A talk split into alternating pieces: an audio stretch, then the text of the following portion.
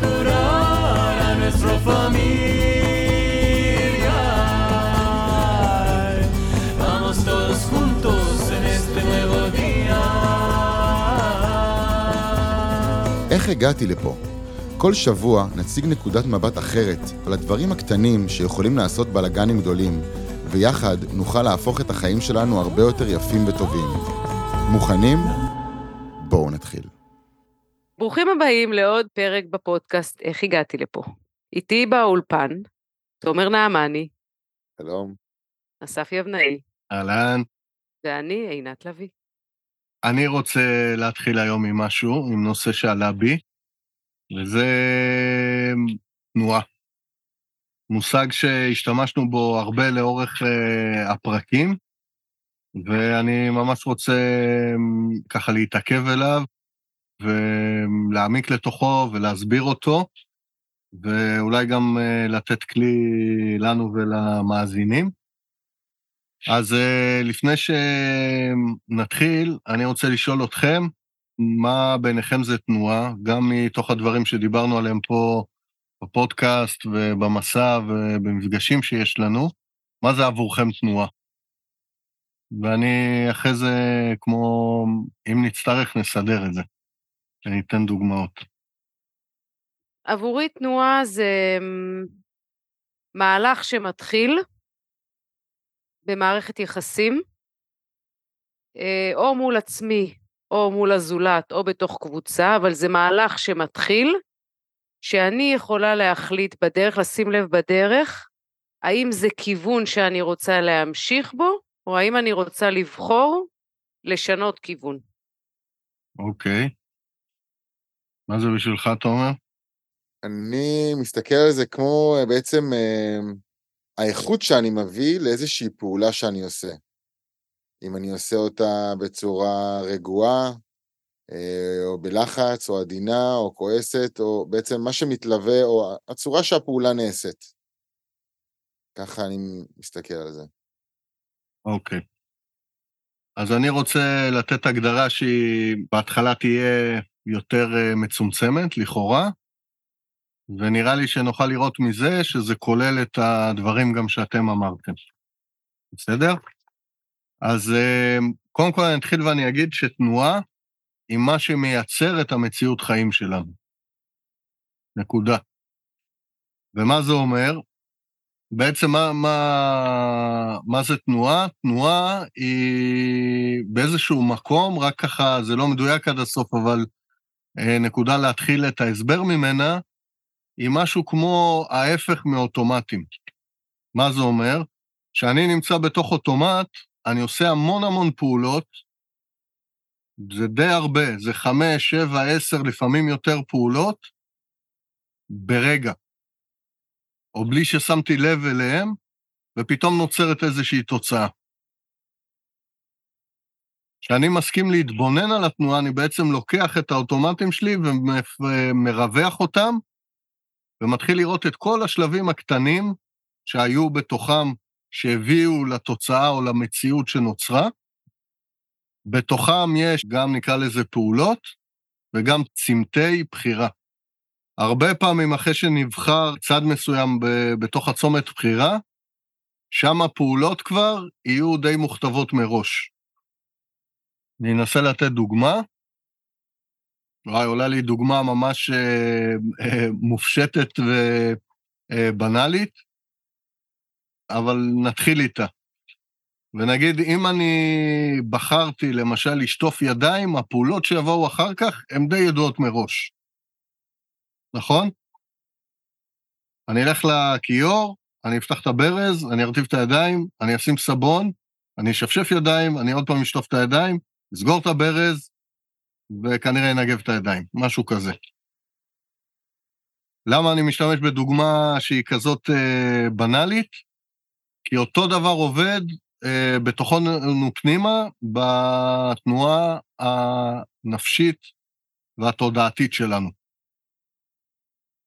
אוקיי? למשל, אם ניקח דוגמה אחרת, אם אני כבר כועס, הפעולות שיבואו אחרי זה הן אה, לרוב מוכתבות מראש, שאני לא רואה שאני בחרתי בכעס. אנחנו רגילים, אני משתמש בכעס כי דיברנו עליו הרבה בפרקים קודמים, אבל בהתחלה נראה לנו שמישהו מייצר בנו כעס. אם אתם זוכרים, זו בחירה שלנו. לשים מכסה על מה שקורה בתוכנו, זה מעלה את הלחץ ואיתו את האש, ואנחנו רגילים להפנות אותו החוצה. ולכן כל פעם שאני אבחר לעשות את הפעולה הזאת ולכעוס, הפעולות בחוץ יהיו די ידועות מראש. או מספיק שאני אראה את זה פעם אחת מה קורה שם, ואני יכול לראות שכל הפעמים שעשיתי את זה, יקרה בדיוק אותו דבר. הסיפור ישתנה. מי עומד מולי, המילים שאני אשתמש, אבל התנועה, האיכות שמאחורי הסיפור, היא תמיד תהיה אותו דבר. ופה נגעתי בנקודה שנייה שהיא ממש ממש חשובה, ותנועה היא תמיד השכבה שמתחת לסיפור. אנחנו רגילים, והתרבות שלנו רגילה, זה להקשיב ולשים את תשומת הלב שלנו על הסיפור שקרה. הוא אמר לי ככה, ואני עניתי ככה, ואז קרה ככה, וטה-טה-טה-טה-טה-טה, וגם אף פעם לא מוצאים מזה מוצא, אם תשימו לב, שמדברים על הסיפור. זה די מוכתב מראש, שכזה.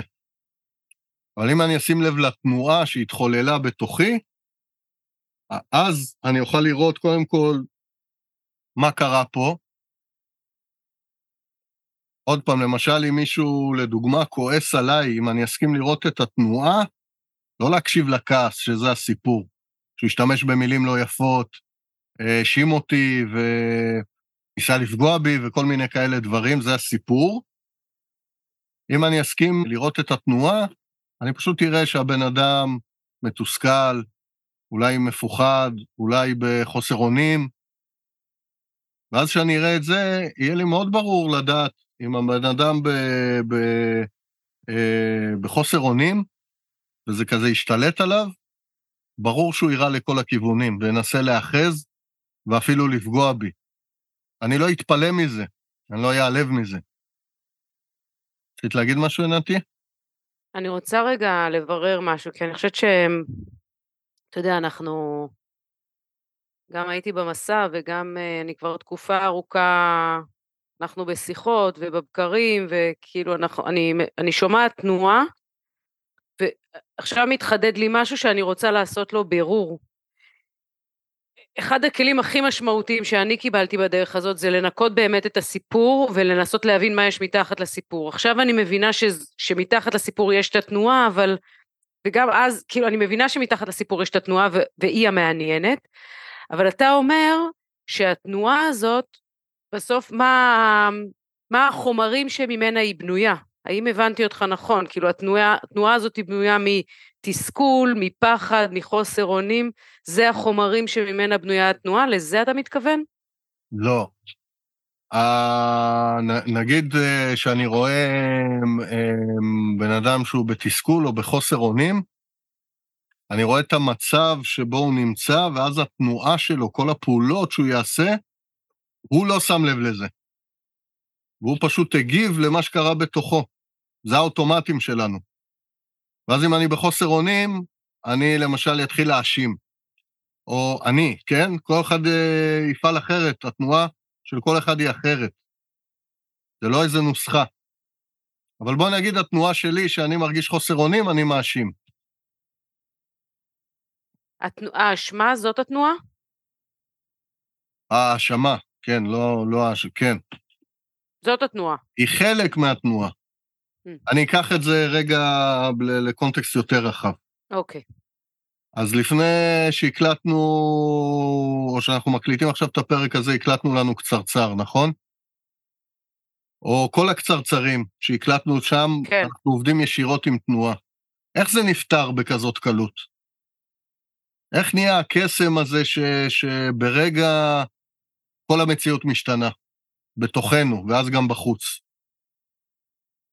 אם אני אקשיב לסיפור שאת מספרת לי, אני, סביר להניח או שאני אהיה איתך, וקוראים לזה הזדהות, ואני אגיד, נכון, את, את צודקת, כי אני איתך ואני מזדהה, או שאני אלך לצד השני וזה יהיה איזה סוג של התנגדות. ואני אגיד לך, מה פתאום? או את טועה, או את מפגרת, במקרה קיצוני. אני אבטל אותך. זה שאנחנו מקשיבים לסיפור. בגדול זה, זה, לפחות כרגע, זה שתי אופציות שעולות לי. הזדהות או התנגדות סלש ביטול. תשימו לב שהמון מהמריבות שלנו הם על המישור הזה. התנגדות סלש ביטול תוביל למריבה, הזדהות אה, לרוב בסוף תוביל לתסכול. כי יש נחמה מאוד גדולה שאני מזדהה איתך, אבל כלום לא ישתנה בתוך המציאות. ואני רק אנהל בתוך הצדק שלי. וכמו שדיברנו על זה, אני בטוח בפרקים קודמים, צדק זה הצד הדק של הדברים. זה אומר שאני לא רואה כלום. אני משוכנע שאני רואה הכל ואני מדויק לגמרי. זה השכבה של הסיפור. השכבה של התנועה אומרת, רגע, מה קורה פה? קרה משהו במציאות, משם זה מתחיל, נכון? וזה מתחיל להפעיל בתוכי כל מיני דברים. אם אתם uh, זוכרים, אני בטוח שלשני, עם עינת, בטוח עשיתי את זה הרבה פעמים, אולי יצא לי גם עם תומר, אפשר ממש למפות את מה קורה. ואני אספר uh, דוגמה, איך גיליתי את זה. מתי פעם ראשונה אני ראיתי תנועה בחיים שלי, שעוד לא ידעתי בכלל מה זה. הייתה לי, אולי סיפרתי על זה, אני לא זוכר, אני אחזור על זה. סיפור שאני מאוד אוהב. לי יום אחד הופיעה ערימת כביסה אדירה בחדר. אדירה. הר. הר של כביסה ליד המיטה. לא משנה מה עשיתי, הוא תמיד היה שם. תמיד, וגם אם עשיתי מבצע של אה, אה, לטפל בו, הוא היה חוזר מהר מאוד. תוך יום-יומיים, פוף, הוא כאילו הופיע שם עוד פעם. וניסיתי הכל, ניסיתי להתעלם ממנו, ואמרתי אולי הוא ייעלם. ניסיתי להיות אה, מאוד חרוץ אה, ולדאוג לבגדים, וזה לא עבד. ועוד מלא, אני לא זוכר כרגע. אבל עוד מלא מלא מלא מלא אה, אפשרויות כאלה. ויום אחד, והתסכול פשוט עלה וגאה בתוכי. ואז יום אחד אמרתי, רגע, מה, מה מייצר את ההר כביסה הזה? אני, את מה שראיתי, ראיתי מהסוף. אבל אני אספר לכם את זה בהתחלה, זה פשוט בתוכי זה התגלה ברוורס. אבל אני אספר את זה לפי הסדר. ואז פשוט ישבתי והתבוננתי. ואז אמרתי, רגע, מה קורה, מה, מה מחזור חיים של כביסה, לצורך העניין? ואז אמרתי, אוקיי, בואו בוא נתחיל עם הבגדים עליי. מגיע סוף היום, או מקלחת באמצע היום, זה לא משנה, אני מוריד את הבגדים, לאן אני מוריד אותם? לערימה. למה אני מוריד אותם לערימה? פתאום שמתי לב, כמה דבילי שזה יישמע לכם, שאין לי סל כביסה בחדר. אוקיי, אין סל כביסה, לאן הבגדים ילכו? ברור שלרצפה או לכיסא או לכל אחד יש את הפינה שלו בחדר. סבבה. אין סל כביסה, אבל בוא נגיד אפילו היה סל כביסה, הוא גם היה מתמלא והופך בסוף אה, להר. למה? כי ראיתי שמגיע רגע שאני מקבל בתוכי סימן שהגיע הזמן, נגיד, לעשות כביסה. ומה שאני עשיתי באותה תקופה זה היה להתעלם מאותה תחושה פנימית. פה הבחירה שלי. וברגע שהתעלמתי, הסל פשוט, או הכיסא, או לא משנה מה זה, עלה על גדותיו, ותמך את ההר. אוקיי, ובסוף נגמרים הבגדים בארון, כי הכל בערימה, אז אני כבר כמו חייב לעשות כביסה. אז אני עושה, אני אומר, אוקיי, ולאן מפה זה אמור ללכת? ואז אני אומר שרגע, אין לי אפילו איך לקחת את הבגדים למכונת כביסה, מה שעוד פעם מייצר הימנעות בתוכי. כי זה לא נוח לקחת את זה ב, בידיים ב-30 נגלות למכונה, אז אני מעדיף להימנע ולהתחיל למחזר אולי בגדים. אני מגיע כבר למכונת כביסה, שם שמתי לב שלא רק שאין לי בעיה, אני מת על זה. אני ממש אוהב לעשות כביסה. שהקטנה שלי, הגדולה שלי, הייתה קטנה שהיא נולדה, השתמשנו אז אפילו בחיתולים רב פעמים, זה הגיע לאיזה בין שלוש לחמש מכונות ביום, ועפתי על זה. איך אני מספיק בתוך יום, מאוד אהבתי את היעילות הזאת. אז לעשות כביסה אין בעיה.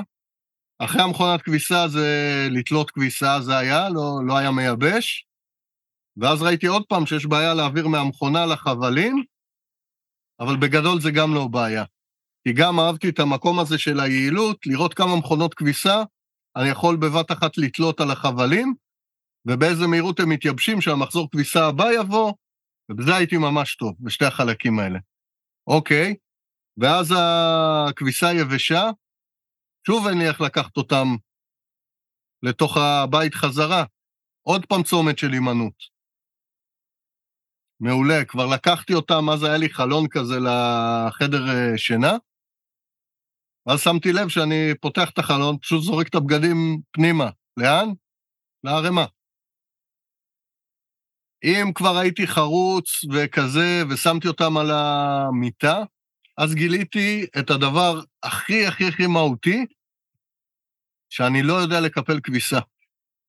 וזה הדבר שהכי נמנעתי, יש לי שנאה בגלל שלא ידעתי ומלא תסכול, ממש שנאתי לקפל כביסה, וזה הדבר שהכי נמנעתי ממנו. אז מה שקרה זה שהבגדים היו על המיטה, הגיע הלילה ואני צריך לישון, מה עשיתי? באלגנטיות, בדיוק, לתוך הערימה. והיא גדלה. נניח וכבר הגעתי לקיפול כביסה, אז ראיתי שאין לי מקום בארון, הוא מלא בכל מיני שטויות, אבל אין לי מקום באמת בנחת לכל הבגדים שלי. היה לי בלגן מאוד גדול בארון. זה הנקודה שממנה התחלתי לראות את הכל. של התנועה הזאת, שימו לב, זה תנועה, מהלך שלם של דברים, שיש בו המון צעדים, תראו כמה דברים כביסה דורשת. מי שם לב לזה בכלל? וכמה צמתים יש לי בתוך הפעולות של ההכנת uh, כביסה, כמו מתי הסל מלא ואני עובר למכונה, וכולי וכולי, כל הצמתים האלה. אחרי שראיתי את זה, זה היה מין אה, אוריקה כזה אדירה בתוכי.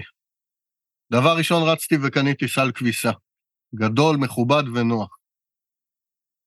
הדבר השני שעשיתי זה היה לסדר את הארון. הדבר השלישי שהוא היה הכי הכי קשה ומאתגר עבורי, זה איפה לעזאזל אני לומד לקפל כביסה, ואיך את זה אף אחד לא לימד אותי בבית ספר. מי מעניין היסטוריה ותנ"ך ומתמטיקה, ואני לא יודע לקפל כביסה. מלא מיומנויות חיים כאלה שלא מלמדים אותנו בשום מקום. אצלי זה היה קיפול כביסה. ההורים שלי, בית ספר, זה לא משנה. ואז אמרתי, אני ממש רוצה ללמוד לקפל כמו במוכרות בחנויות בגדים, שזה פלא גדול איך שהן עושות את זה. שלק, קלק, קלק, טלק, זה מקופל, חיילים ב... על המדפים. וניסיתי והלכתי למוכרות והם הסתכלו עליי כאילו נפלתי מהירח. מה הבעיה, אתה עושה ככה וככה וככה? לא הצלחתי ללמוד כלום. אפילו היה איזו תקופה שהייתי מכבס במכבסה, קלקלה לי המכונה, או אני לא זוכר מה היה, וביקשתי ממנו, והוא אמר לי, אתה רוצה, תבוא, אבל דיברנו על זה, זה אף פעם לא קרה. יום אחד אני מדבר עם uh, חבר שלי, ואני עושה לו, מתקשר אליו, מה אתה עושה? אה, אני בדיוק עושה שיאצו לאשתי עם בגדים. אמר לו, מה? הוא אומר לי, כן, היא שוכבת פה לידי, אני מקפל כביסה, וזה ערימות כאלה יפות, אני יכול להניח את זה אליה כמו משקולות, ואני בעצם עושה לה שיאצו בכל מיני מקומות ב... אמרתי, את זה אני רוצה. וביקשתי שילמד אותי, והוא עשה לי קורס בקיפול. ברגע שראיתי את הדברים האלה, נוצרה לי בעצם מפה, אני יכול ממש לצייר אותו, אני מקווה שבדמיון שלכם אתם יכולים לראות את זה, אפילו הכנתי על זה שקופיות פעם וכזה, וממש ראיתי את התנועה שנהיית, וכל פעם את הצומת הזאת של האימונות, שהיא תמיד תוביל לבלגן, לערימה הזאתי. ברגע שראיתי את התנועה, אמרתי, אוקיי, מה קורה שאני בוחר אחרת בצמתים? לזה אני קורא המפת עוצמה של אותה תנועה. ואז זה היה מאוד פשוט. בגדים לסל, סל מתמלא למכונה, מהמכונה לחבל, מהחבל ה... אני קיפלתי על המיטה, מהמיטה לארון. תראו איזה קצר זה לעומת מה שהיה קודם. עכשיו, הצמתים לא נעלמו. כשהסל מתמלא למשל, עדיין יש לי את הבחירה אם להימנע מזה ולהזניח, או ללכת ולקפה, ו- ולקחת את הבגדים לכביסה, נכון? אבל בגלל שאני יודע מה יקרה שאם אני נמנע, כי התנועה שלי כבר ידועה מראש, אני יודע מה יקרה. בקצר של זה יהיה בלאגן. אבל זה יתחיל, זה יהיה ערימה, יתחיל לעלות תסכול בתוכי, ויהיה בלאגן בסופו של דבר. מה שיזין עוד יותר את ההימנעות, אצלי, את ההימנעות.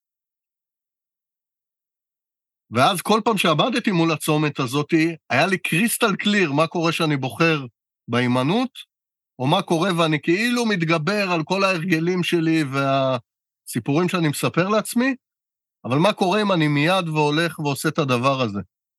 כשהלכתי ומיד עשיתי את הדבר הזה, ראיתי אחד, אין בלאגן, שתיים, סיפוק מאוד גדול. ואז במה אני בוחר? בבאסה פנימית ובלאגן בחדר, או סיפוק וסדר? ופתאום הבחירה היא מאוד ברורה. אני תמיד יכול ליפול חזרה למה שהיה בהתחלה. אבל עכשיו זה ברור לי מה יקרה אם אני אבחר את הדבר הזה, ותכלס זה כמעט כבר לא בחירה. מה שכן, זה פתח אפשרות שלישית שפתאום הייתה, שפתאום אני יכול להגיד, היום אין לי כוח. למשל. אני לא נמנע, אני יודע, כאילו, המחיר במרכאות יהיה שיהיה קצת בלאגן, אבל אני מספיק סומך על עצמי כבר, כי התאמנתי מספיק בתנועות האלה, שאני אומר, אוקיי, מחר. מחר נעשה שתי מכונות, זה לא מכונה אחת. אתה מסכים מחר לעשות שתי מכונות ולקפל יותר ולרוץ יותר בין החבלים למכונה? כן, אין בעיה, אני סומך עליך. ברגע שעשיתי את הדבר הזה, לקחו נראה לי שלושה ימים, והערימה נעלמה ולא חזרה יותר. תכלס לא עשיתי כלום. מה שעשיתי זה ראיתי את התנועה, ראיתי את הצמתים בתוך התנועה, את הפעולות שתמיד קורות אחרי שאני בוחר ימינה או שמאלה בצומת, או ישר, זה לא משנה, בדרך כלל יש שתיים, לפעמים יש יותר. והיה לי את המפה של התנועה הנוכחית, ומפה, מה שאני קורא לעוצמה, זה מה קורה שאני באמת בוחר מה אני עושה בתוך הדבר הזה. שם זה נולד. והמילה שמצאתי לזה היא תנועה. למה? כי זה איך הדברים בעצם זזים בתוכי ולפי זה בתוך המציאות. תנועה, אני לא יודע לקרוא לזה אחרת. ראיתי איך תנועה הפנימית שלי מייצרת את המציאות. אני רוצה רגע לסמן כמה דברים ולשאול אותך אם הבנתי נכון. אחד, אתה אומר, כדאי שנשים לב לתנועות, בעיקר שיש, מתחיל להיות, לנו בלאגן במציאות. כי כשהכול עובד טוב, אז אין אין לי מה לבדוק את זה, כי נכון. זה תנועה... אז כשיש לי בלאגן במציאות, כדאי שאני אתחיל לבדוק את התנועה שלי. אתה נתת דוגמה שלך מול עצמך, ואני, כשאני אה, דיברתי על איך אני מגדירה תנועה, דיברתי על תנועה בהקשר של יחסים. וחשבתי על זה שהיום, לפני שהתחלנו להקליט את הפרק הזה, היה לי מפגש עם אימא שלי, שתיבדל לחיים ארוכים, המהממת, שמחה גדולה שרופה עליה. וכאילו התחיל איזשהו, התחילה איזושהי שיחה בינינו, ואז אה, אמרתי לה ש... אמרתי לה, אמא, את עושה לנו מלא בלאגן בחיים. כאילו יצא לי איזה כזה, את עושה לנו, את עושה מלא בלאגן. כאילו, היא שאלה אותי איזשהו משהו וזה יצא לי התשובה, ואז היא אמרה לי, תגידי לי על זה משהו, כאילו, תגידי לי איזה בלאגן. ואמרתי לה, עזבי, זה לא הזמן עכשיו, בואי נשב בשיחה ונדבר על זה. לא, לא, תגידי לי. ו... ואז אמרתי לה איזשהו משהו אחד, איזושהי נקודה אחת מתוך סריה, סט, סט שלם של בלאגנים שהיא עושה. ואמרתי לה אחד, ו- והיא מיד הגיבה לזה באמת באיזושהי התגוננות מאוד גדולה. כאילו, אני בחוויה שלי לא הייתה שם פתיחות לשיחה. עכשיו, גם בטיים היא הייתה צריכה ללכת, כאילו, זה לא היה מותאם בשום צורה. וניסיתי לחשוב, רגע, לא סתם שאלתי אותך, כי, כי פתאום הבנתי שיכול להיות שכשאני אמרתי לה את זה, היא באמת הרגישה מתוסכלת, חסרת אונים, מאשימים אותה, כאילו עמדות רגשיות כאלה, ונוצרה איזושהי תנועה שהיא יצאה מפה, כאילו התוצאה במציאות, שהיא יצאה מפה באיזושהי חמיצות, למרות שזה לא הייתה הכוונה ולא רציתי את זה, והיא היא באה והיה לנו חצי שעה ביחד ורציתי שיהיה לנו כאילו נעים וכיף, והיא יצאה בתחושת חמיצות. יאללה, אז בואי בוא נסתכל על התנועה שקרתה פה, אוקיי? כן. אני ארשום את זה ככה על, דף, למי שרואה את זה ביוטיוב אה, נראה את זה שם, מי שלא זה, זה, זה פשוט יהיה, אני אקריא את זה אחר כך. כן, כי אני חושבת שהרבה פעמים אנחנו נתקלים בקרחצנים, בחריקות, דווקא ביחסים, כאילו, את התנועה הזאת... זה, זה קורה מ... בכל מקום. כן, אבל קל מאוד לראות את זה ביחסים, כי נוצר איזשהו... יודע, בכביסה, דוגמת הכביסה, עד שהגעת למסקנה שזה... זה לקח לך כנראה... לקח הרבה זמן, אבל זה כאילו ביטוי מהיר במציאות, שוואלה, היא הלכה מפה עם תחושת uh, חמיצות כזאת. מיד אצלי זה גם אצלי כיווץ משהו. אז בואי נתחיל רגע מההתחלה. איפה נפגשתם? היא באה אליי לפני שהיא הלכה לשיעור ספורט. אוקיי, אמא באה אליי. אמא שלי המהממת. ואז מה היא אמרה, ככה, ממש בקצר, שגרם לך להגיד לה, אם את עושה לנו מלא בלאגנים? היא אמרה משהו, אני מהממת, אני מדהימה, אני חבל על הזמן. אוקיי. אמא אמרה, אני מהממת. מה קרה בתוכך מול הדבר הזה? חשבתי לעצמי שזה גם וגם, היא גם מהממת וגם עושה בלאגן. אין סתירה. בין שני הדברים. גם מהממת. אבל לא אמרתי לה, את גם מהממת וגם עושה בלאגן, אלא הנחתי... רגע, וגם עושה כן. בלאגן. כן. מה אז אמרת? אבל אז רק שמתי פוקוס על הבלאגן שהיא עושה. אמא, את עושה מלא בלאגן. מה היא אמרה? מה, איזה בלאגן אני עושה? תגידי לי בלאגן אחד. איזה בלאגן? תראי אחד, מה את אמרת? שזה לא מתאים עכשיו לעשות את זה, ולא מתאים עכשיו להגיד את זה, וזה לא הזמן, וזה לא, לא זה לא מתאים עכשיו. עכשיו. ואז מה היא אמרה? לא, לא, תגידי. לא, לא, תגידי. ואז מה קרה? אמרתי. אמרתי אחד, ומה קרה לה? היא, היא מאוד uh, כעסה, נפגעה, הרגישה שמאשימים אותה לא, לא הוגן, שאני לא מכירה את כל המסביב, שאני אומרת משהו לא מבוסס. נכנסה למגננה, נקצר את זה. כן, נכון, נכון. כן, כן, לגמרי. ואז מה קרה? והביאה טיעוני נגד. כן. כן, ומה קרה אחרי זה? ואני נשארתי עם איזו תחושת אה, חמיצות כזאת, שלא הייתי צריכה לעשות את זה ולא הייתי צריכה להגיד את זה. היא אחרי זה הלכה? כן. אמרה טיעונים והלכה? לא התפתח שם שיח. היא ניסתה, אבל כבר היא הייתה בהתנגדות מאוד גדולה, ואני כבר הצטערתי על זה שאמרתי את זה, אז... אה, אוקיי. זה נגמר ולא נגמר, כאילו, לא קרה שם כלום. לא נסגר לא ונפרדנו בחמיצות. לא הייתה לזה בזה שום תועלת, בקיצור, בתנועה הזאת. אוקיי? סתם אה, זה 1, 2, 3, 4, 5, 6, 7, 8, 9, 10, 11 שלבים בתנועה הקטנה הזאת, לקהל אה, זה.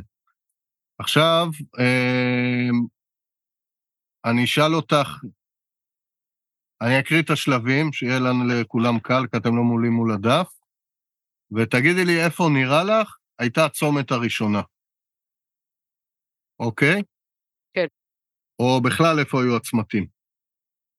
אמא באה אליי, דיברנו, אמא אמרה, אני מהממת. Uh, בתוכי אמרתי, גם מהממת וגם עושה בעיות. אמרתי, אמא, את עושה מלא בלאגן. אמא שאלה איזה בלאגן, תראי לי אחד, אמרת לא מתאים, אמרה, לא, לא, תגידי. אמרתי.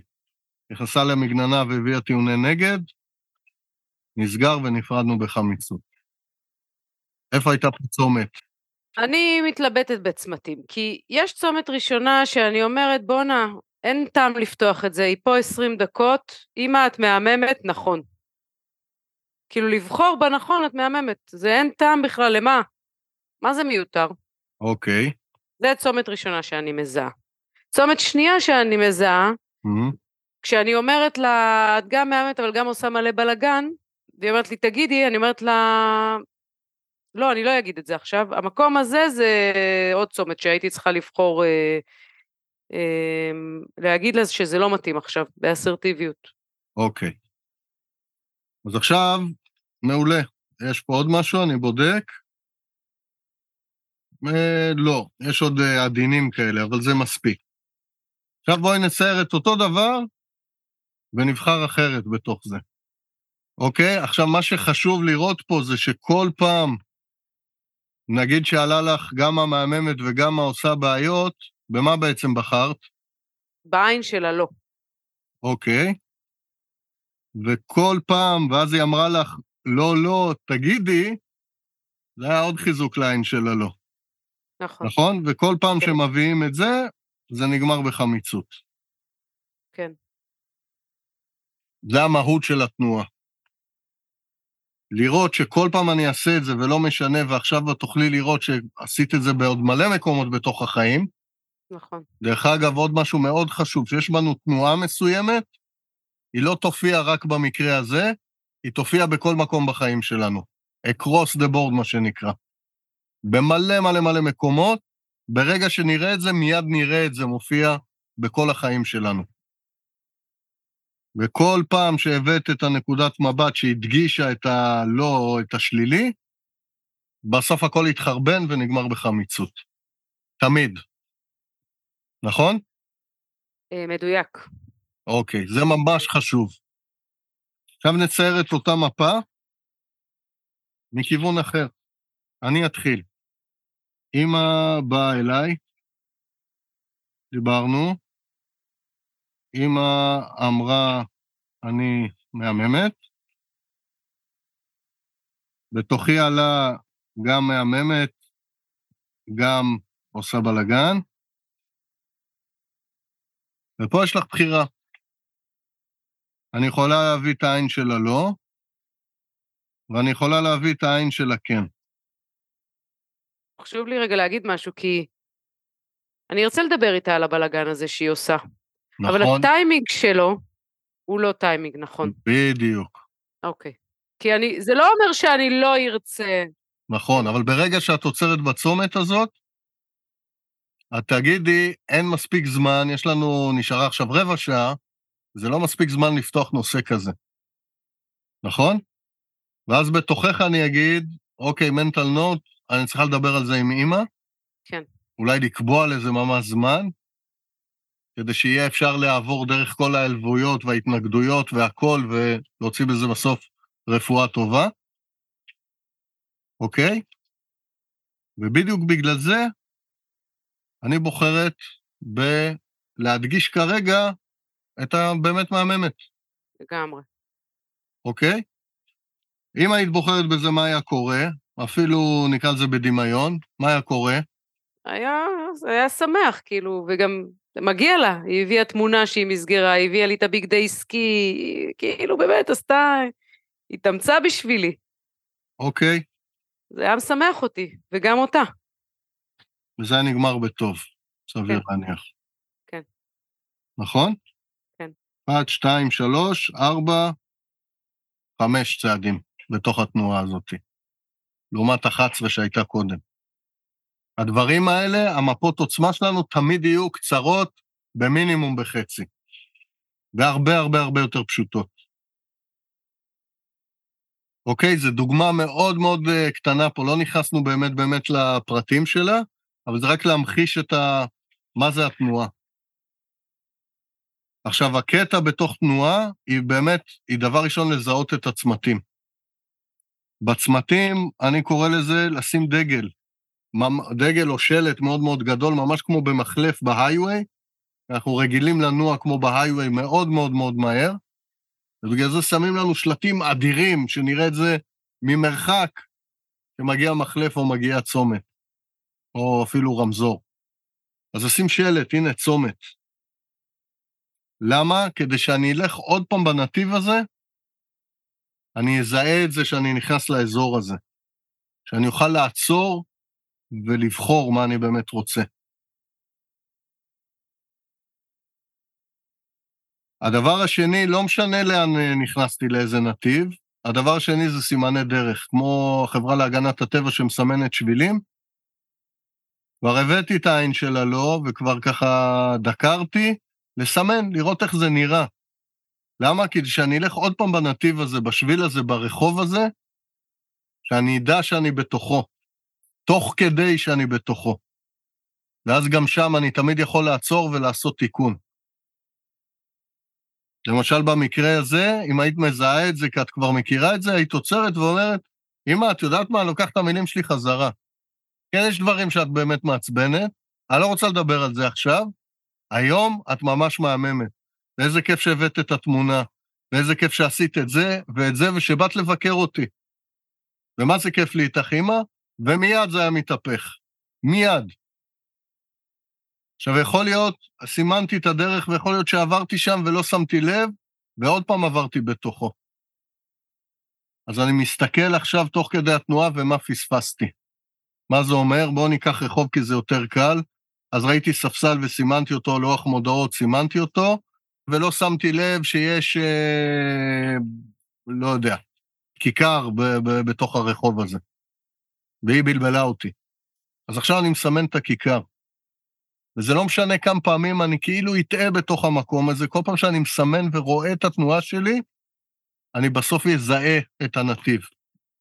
וזה לא משנה אם זיהיתי אותו לפני, וכמו בחרתי מראש, או תוך כדי, ואני כבר מוצא את עצמי בתוך הרחוב, ועכשיו אני מזהה ומשנה את התנועה כמו שדיברנו קודם, או בדיעבד, ואז קולט שפספסתי משהו ומתקן את הסימונים שלי, שיהיה לי יותר ברור בפעם הבאה. שלושת האפשרויות הם ניצחון, ווין ווין, מה שנקרא. שהמפה תהיה לי בבפנים שלי מספיק ברורה, אני אעצר. כאילו, אני לא אכנס לרחוב. אה, הנה הוא עוד פעם, ואני אפנה בצומת. עכשיו, אני אוסיף משהו מאוד מאוד קטן פה.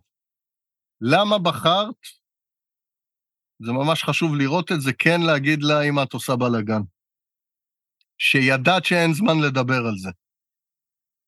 אני חושבת שזה כמו, זה משהו שבוער בי לדבר, משהו שבוער בי בתוכי לדבר איתה עליו, וכמו יש לי לא.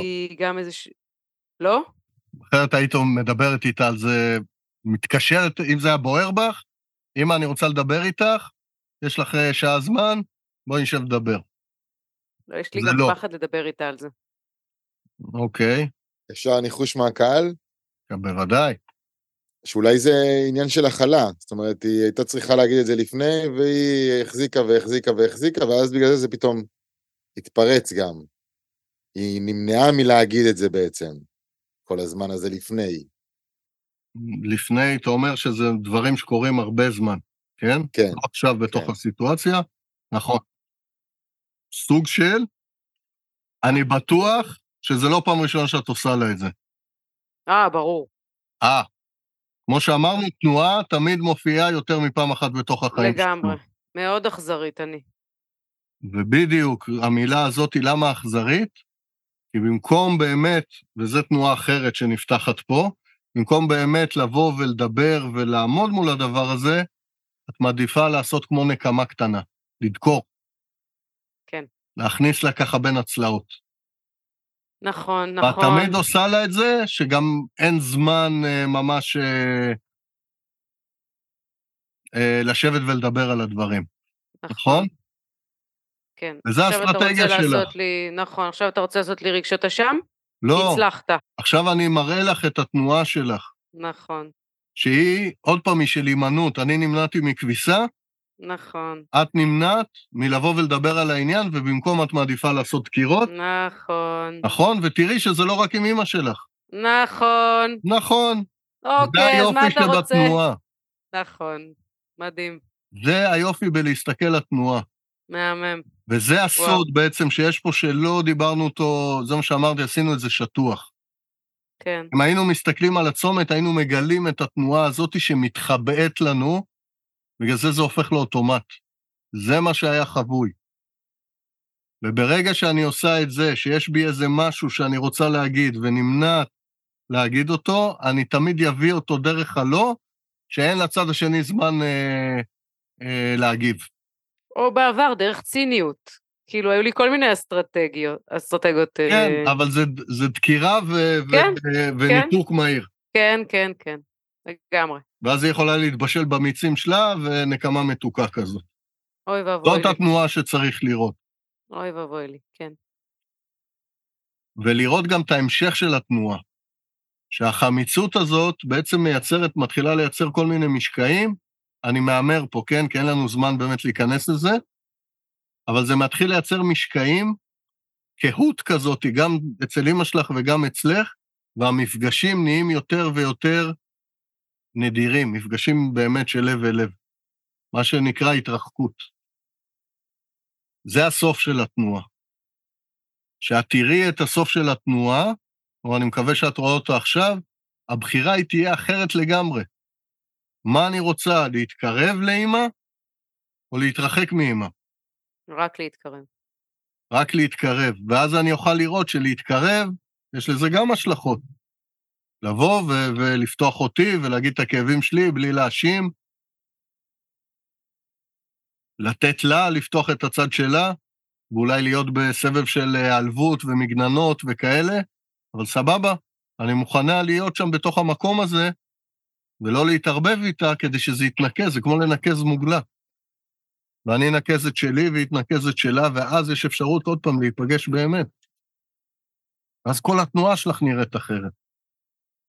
בעצם כל הבחירות שלי משתנות כתוצאה מהתנועה, מההבנה של, של התנועה, שרואים אותה, כן. שאני רואה אותה. ואז... וגם מה אה, הבחירות שבאמת היו שם, ואת ההשלכות של הבחירות. מהמם. ואת התוצאה הסופית שלה גם. כן. במקום מה ש... 180 מעלות ממה שאני באמת רוצה. נכון, מהמם. אבל עוד פעם, ואז אני רואה שאני עושה את זה עוד פעם ועוד פעם ועוד פעם, מה שאנחנו קוראים לו דפוס. כן, מדהים. וכל פעם שיש לנו לופ, בתוך, שמציירים את זה, זה רואים את זה כמו לופ כזה, אז הנה דפוס. אין מה לעשות עם הדפוס.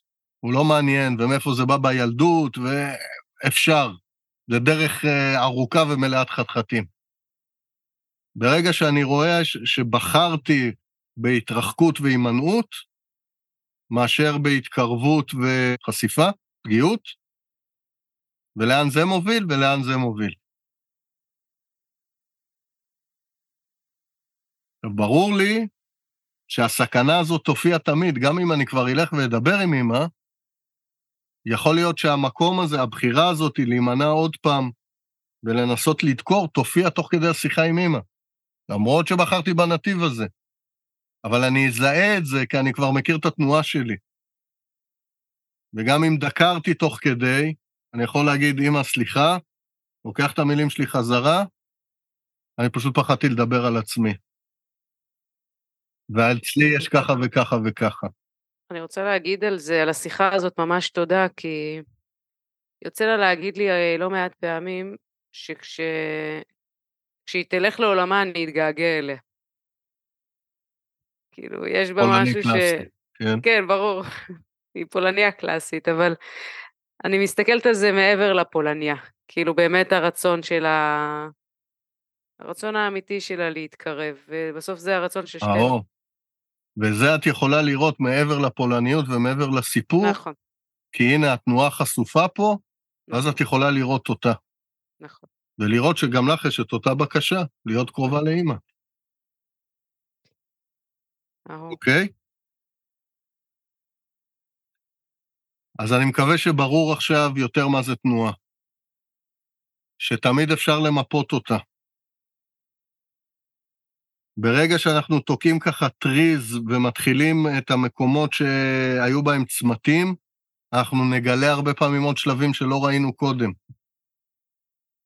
ככה נחשוף את האוטומטים או נפרק את האוטומטים שלנו, ובעצם נאפשר לנו בחירה חופשית, לא אוטומטית. ובחירה חופשית, או בעצם חופש, זה בעצם מה שאנחנו כולנו מבקשים לעצמנו, אני מאמין. וזה העניין. אז שוב, אני מקווה שברור עכשיו למה התנועה מייצרת המציאות חיים שלי, למה בחרתי לדקור את אימא, במקרה הזה. זה ברור שמה ראינו, אפילו הצלחנו לעשות מה מסתתר מעבר לסיפור. אמא באה, אמרה וטה טה טה טה טה. פתאום ראינו תנועות אחרות שמתחבאות מתחת. וגילינו אפילו רצון ש, שיש פה, רגע, אני בכלל רוצה להתקרב, למה אני עושה את זה?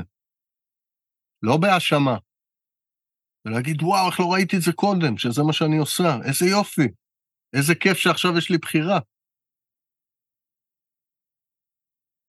שאנחנו נעשה את זה ונתרגל את זה על עצמנו, או לפעמים צריך מישהו אחר בהתחלה כזה להתאמן על זה. זה משהו שאני מאוד אוהב לעשות, אה, למפות תנועות. אנחנו מתחילים אה, עוד פעם להסתכל על המציאות אחרת. מה שיפה בזה, מה שלאט לאט קורה, הסיפורים כמו עוברים אתכם. אתם לא נתקעים שם. רגע, מה היא אמרה לך בדיוק?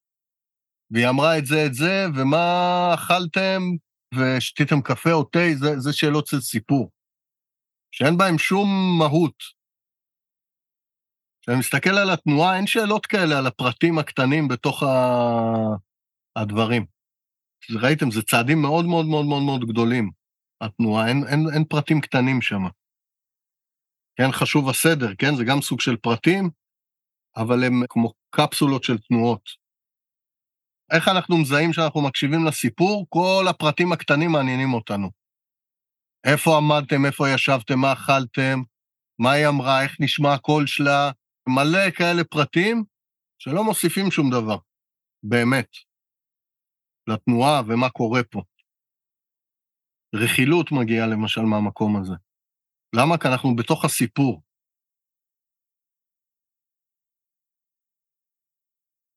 ואז אנחנו רואים שמתחת לסיפור קיימת התנועה.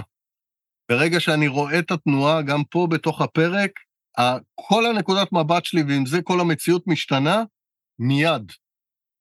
כשאנחנו רואים את התנועה, אנחנו יכולים לשנות את הנקודת מבט שלנו. מה שמייצר בסופו של דבר את המציאות או את החוויית מציאות שלנו, זה הנקודת מבט שלנו על המציאות.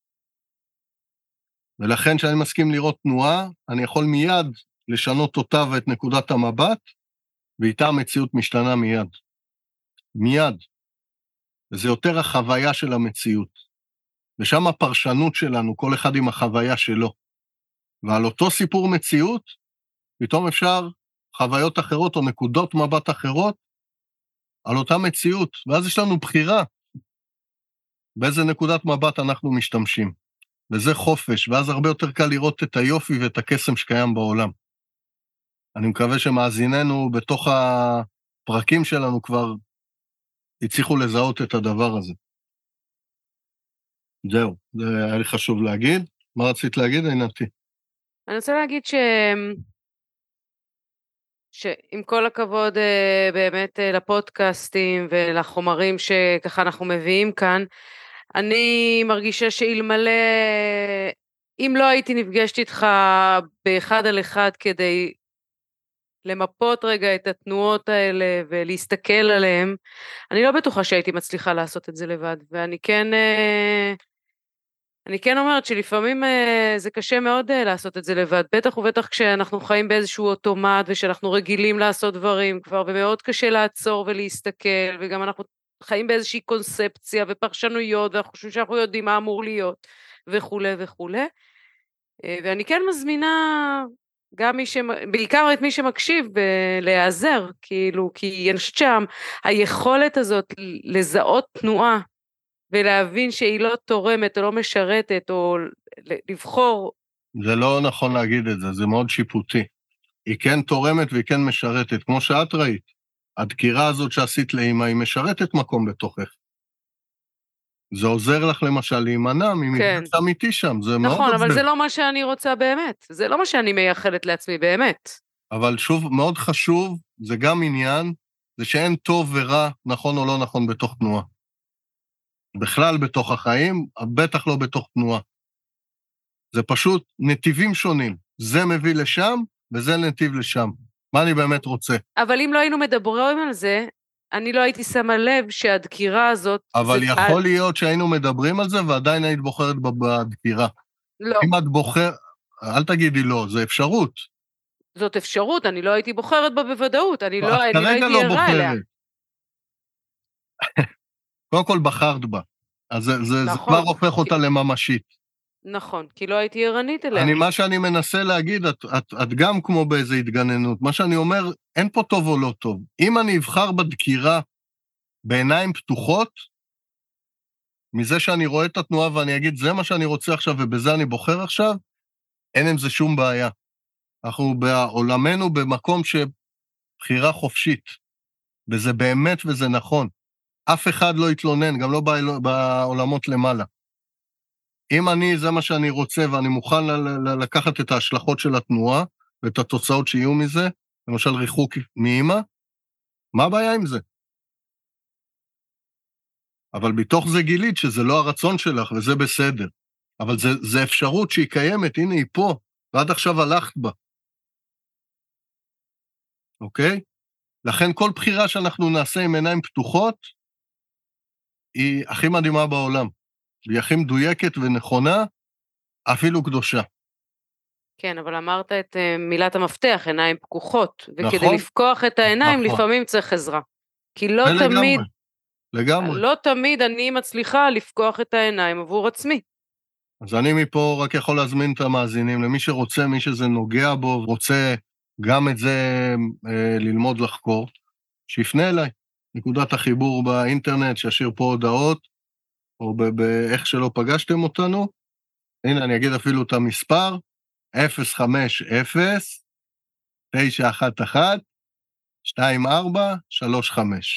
אני אסף. התקשרו, אני אעזור כמיטב יכולתי. מה שיפה בתוך המסעות שאנחנו עושים, זה שאת התנועה אנחנו פוגשים מאוד חזק ובזמן אמת, ורואים מה קורה שמשנים אותה בזמן אמת.